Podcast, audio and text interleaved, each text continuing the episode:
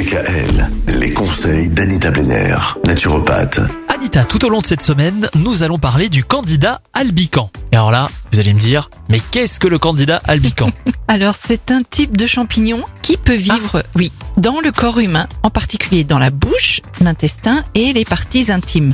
Alors, Oh. normalement, oui, normalement, il ne cause pas de problème de santé, mais il peut se développer de manière excessive et causer une infection appelée candidose. C'est quoi les symptômes de la candidose? Ils sont vraiment très très très variés. hein. Ce sont des douleurs articulaires et musculaires, certains troubles de la thyroïde, des insomnies, de la dépression, de la fatigue chronique, des maux de tête, de l'asthme, des problèmes respiratoires, de l'eczéma et également beaucoup de maladies de peau comme de Wow. l'acné, les mycoses, les champignons vaginaux chroniques provoquant des démangeaisons, etc. Il y a aussi les cystites, les infections rénales. Bref, Oh.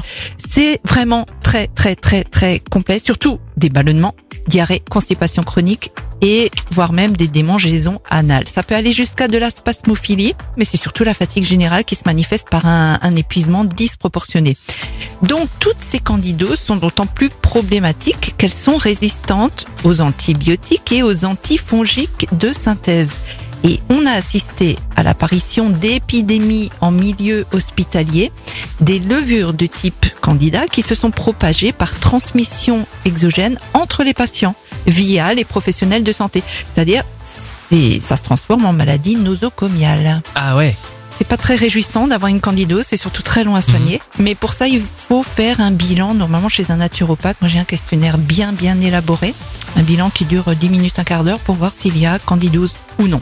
Bon, bah l'idée dans un premier temps, ça va déjà être euh, d'essayer de d'éviter d'avoir la candidose. Mhm. Alors comment on fait? Quels sont les facteurs qui justement peuvent favoriser et ou aggraver euh, la prolifération euh, du candidat?